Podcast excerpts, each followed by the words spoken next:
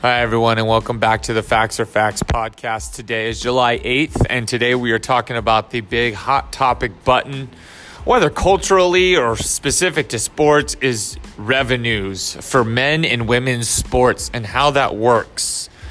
Because let's be honest, now that the U.S. women won the World Cup, the big thing that's coming out is they're not paid enough and the men are paid so much more. And this has been going on for a while now in women's basketball in the WNBA compared to the NBA but the reality is you can't compare those.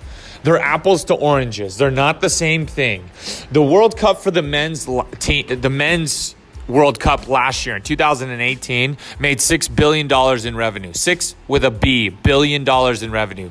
The women's estimated by Forbes this year with the U.S. winning it and France playing the U.S. and then England and all these great games, generated 131 million with an M dollars of revenue.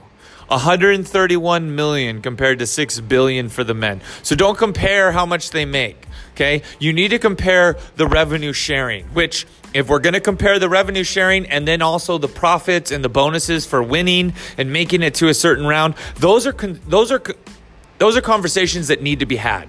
Okay, sure. If the women's team makes it out of the round of 32, they get a little bit more money. If they win a game, they make a little bit more money. If so on and so forth. Like, you can have those conversations. The conversation you cannot have is, well, the men's team, each player makes $75,000 and the women are only making $35,000. Guess what? It's not a comparison. The men's the men's teams, I say teams plural because FIFA is the one that's going to overlook all this. The men's teams for FIFA are generating billions of dollars more than the women's teams are. So if you want to compare, like, well, how much should their bonuses be on wins or losses and things like that, and making it to the round of six, those are compares. Those are things that you can have a conversation about. But let's not talk about well, the men's team makes this much money and the women's team makes that much money. Like it's not the that's not an actual conversation. You're literally comparing two completely different things. It's like the WNBA and the NBA. The NBA is making billions of dollars. The WNBA is making millions of dollars. The women in the NBA, I think uh, the average salary I saw, or uh, you know, the, the high end, maybe the average salary was $75,000 a year. And the men's is about $4 million a year. Well, sure, you can do that when the revenue for the men's teams are making billions of dollars. Now, if you want to talk about revenue sharing and all that stuff, great, let's have that conversation. But you can't you can't have the conversation like these these women should be making millions of dollars if the men are. That is the dumbest argument you could make. It makes zero sense. There is zero ground to stand on there. Okay? You're literally standing on a water argument at that point.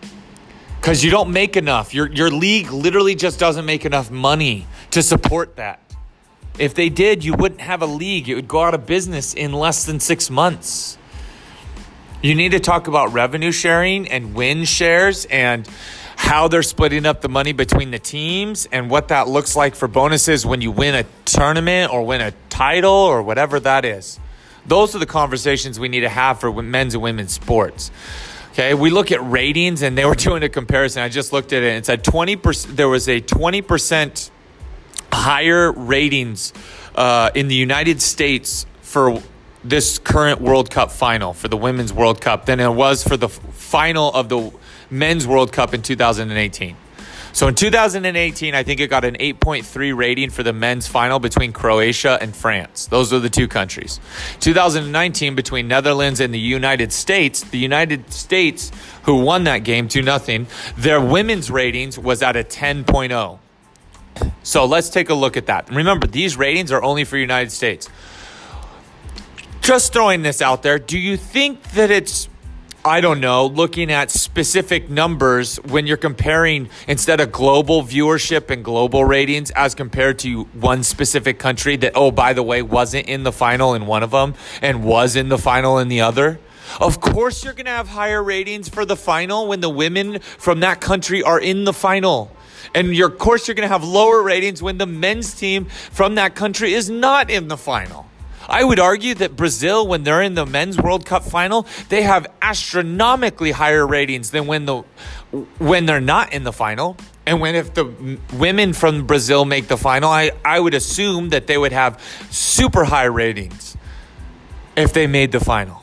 Like, it's like what they do in basketball all the time when they do the Jordan LeBron comparison. And they're like, well, you know, LeBron had a 63 efficiency night shooting, and he had 36 points, and he had seven rebounds, and he had nine assists, and he had one block shot, and one steal, and only two turnovers. And Jordan's never had that kind of night. Well, if you make it so very specific for the argument, then of course it's going to benefit one person. You need to look at generic stats. How many times did Jordan have 35 points with eight rebounds and nine assists? Instead of, well, he had a 63% efficiency night shooting and he had this and that. Like, if you're going to do it specific, okay, then you need to compare apples to apples. And that's not what they're doing. Like, the men's team hasn't made the finals. And you want to know why, by the way, the women's team from our country is so much better than everywhere else? Because we've been progressive with our women's rights and our women's getting into sports long before a lot of these other countries. Okay. We've been dominating in the soccer world for women and not for men. You want to know why? Because our men's teams that we dominate with are basketball, which our women's team do as well. Okay.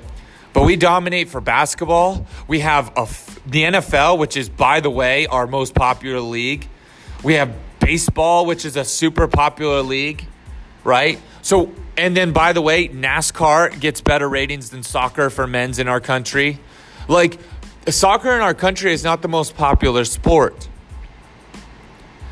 So when we're looking at like how well our men's team does, you got to remember that our best athletes, like our top of the line athletes, aren't even playing soccer. They aren't. They're playing basketball and football.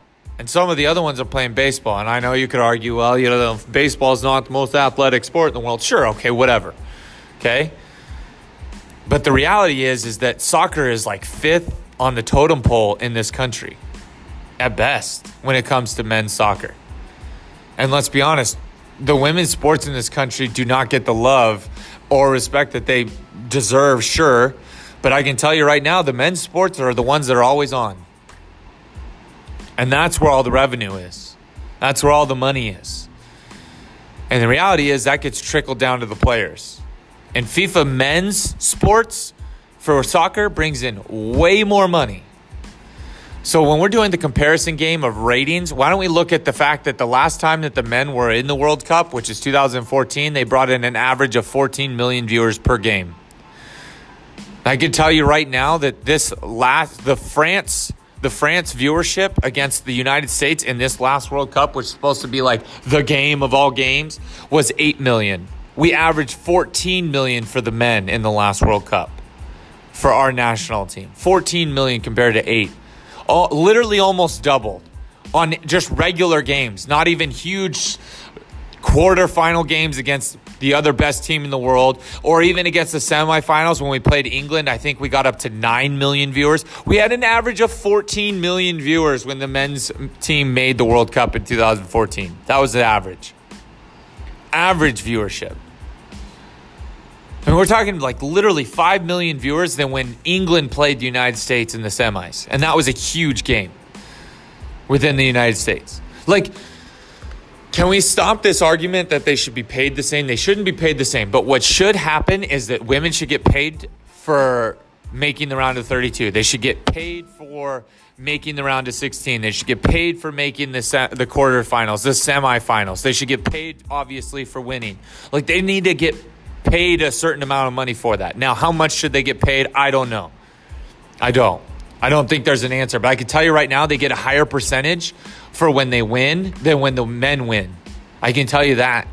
I can tell you they get a higher percentage of the revenue sharing from the FIFA Women's World Cup than the men do because the men bring in $6 billion and the women bring in 131 million. The women's uh, share right now is 34 million, is what they get a share in the pool for the FIFA Women's World Cup. 34 out of 100, 34 out of 131 million dollars that they brought in. They get to share that. So they get a higher revenue share already. Now, how that breaks down to each individual team, sure, you could have that conversation. But we need to stop with this like la la land argument that happens all the time because it doesn't make any sense.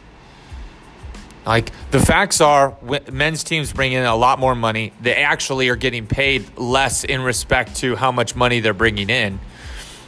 And the the women's team, when it comes to the World Cup, maybe not on friendlies or the Gold Cup or other tournaments they play in, but for the World Cup, the men's teams get paid less than the women's team, respectively to how they are bringing in the money.